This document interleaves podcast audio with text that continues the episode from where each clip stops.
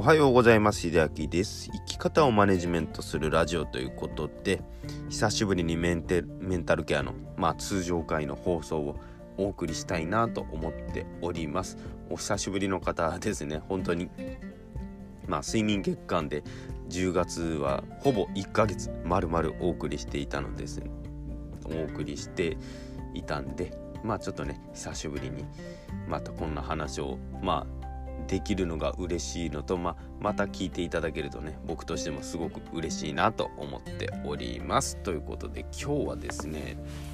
「あの嫌われる勇気」という本皆さんご存知でしょうか？結構なあのベストセラーになった本ですよねこれは。でまあどういった本かというと、まあ、アドラー心理学まあ、アドラーの教えをですねあの、まあ、日本人の2人の方が、まあ、共同で著書で書かれておりまして、まあ、アドラー対あのその青年ですね。悩む青年に対しての、まあ、対話形式みたいな感じでね書いてるんですけども、まあ、その中でねやっぱりなんか少し気になったのとまあいろんな方が言われていることをねやっぱり合わせてみるとああやっぱりそうなんだよなっていうことがあったのでちょっとお話しさせていただくとまあ結論から言ってしまうとねあの世間体とか人の目を気にするっていうのは自意識過剰だっていうことですね。まあこの言葉通りのまんまなんですけども、まあ、日本人ってのはあの人の目を気にする、まあ、民族ですよね。まあもうそういうのが文化になっているんですけどもよく考えていただきたいのは人の目を気にするって何を考えていますかねその時。ちょっと考えてみてください。うん、あの人の目を気にする時ってああいう風に見られると困るあの人はこういう視点で見てくるから困るとかね嫌だとかあるんですけども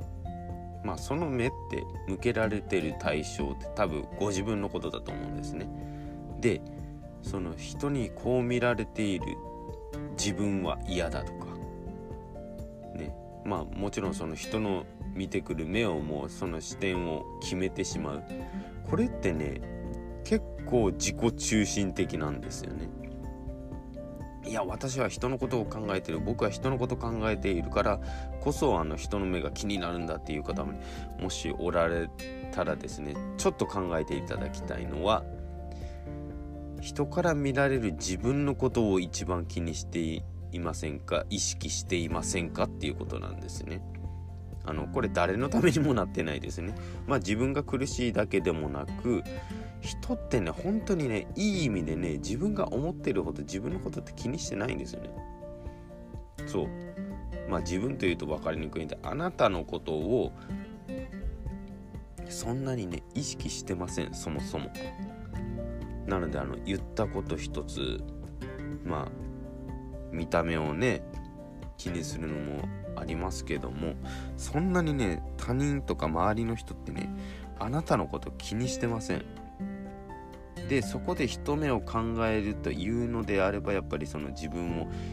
意識してしまうっていうまあそういうものがちょっと過剰になっているんじゃないかとね思います。あのこれがねちょっとそれは違うとかねいろんな意見あるとは思うんですけどもね結構自分の意識を強くしてらっしゃる方がすごく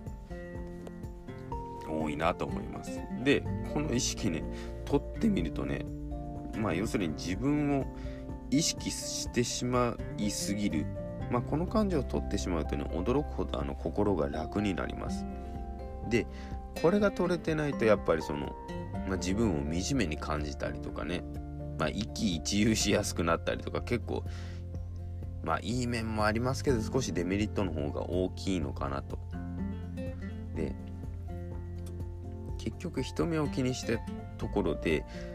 ねまあ人目を気にして自己中心的な人って結局あの自分の力を自分で制限してしまうのと変わりないんですよね。うん、あのこれはもしかしたらここまでお話しすると、まあ、自分でね、まあ、該当した方はおそらく思い当たるところがあるんじゃないかなと思いますのでね人目がどうしても気になるという方はですねちょっと自分を意識してみるのをね少しやめていただくといいかもしれません。なのであのまあ喋り方が自分としては周りになんか迷惑かけてるようで気になるという方はもう普通に自分の今まで通りに喋っていただく。だって誰にも迷惑かけてないんですから。そうあの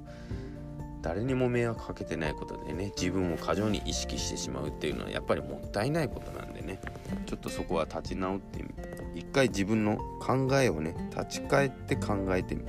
直してみる。自分をもう一回見つめてみるってことをねやっていただくといいのかなと思います。まあここは嫌われる勇気というかね自己意識が過剰になってしまった自分を認める勇気っていうのを持っていただくといいかなと思います。最後まで聞いていただいてありがとうございました。それではまた。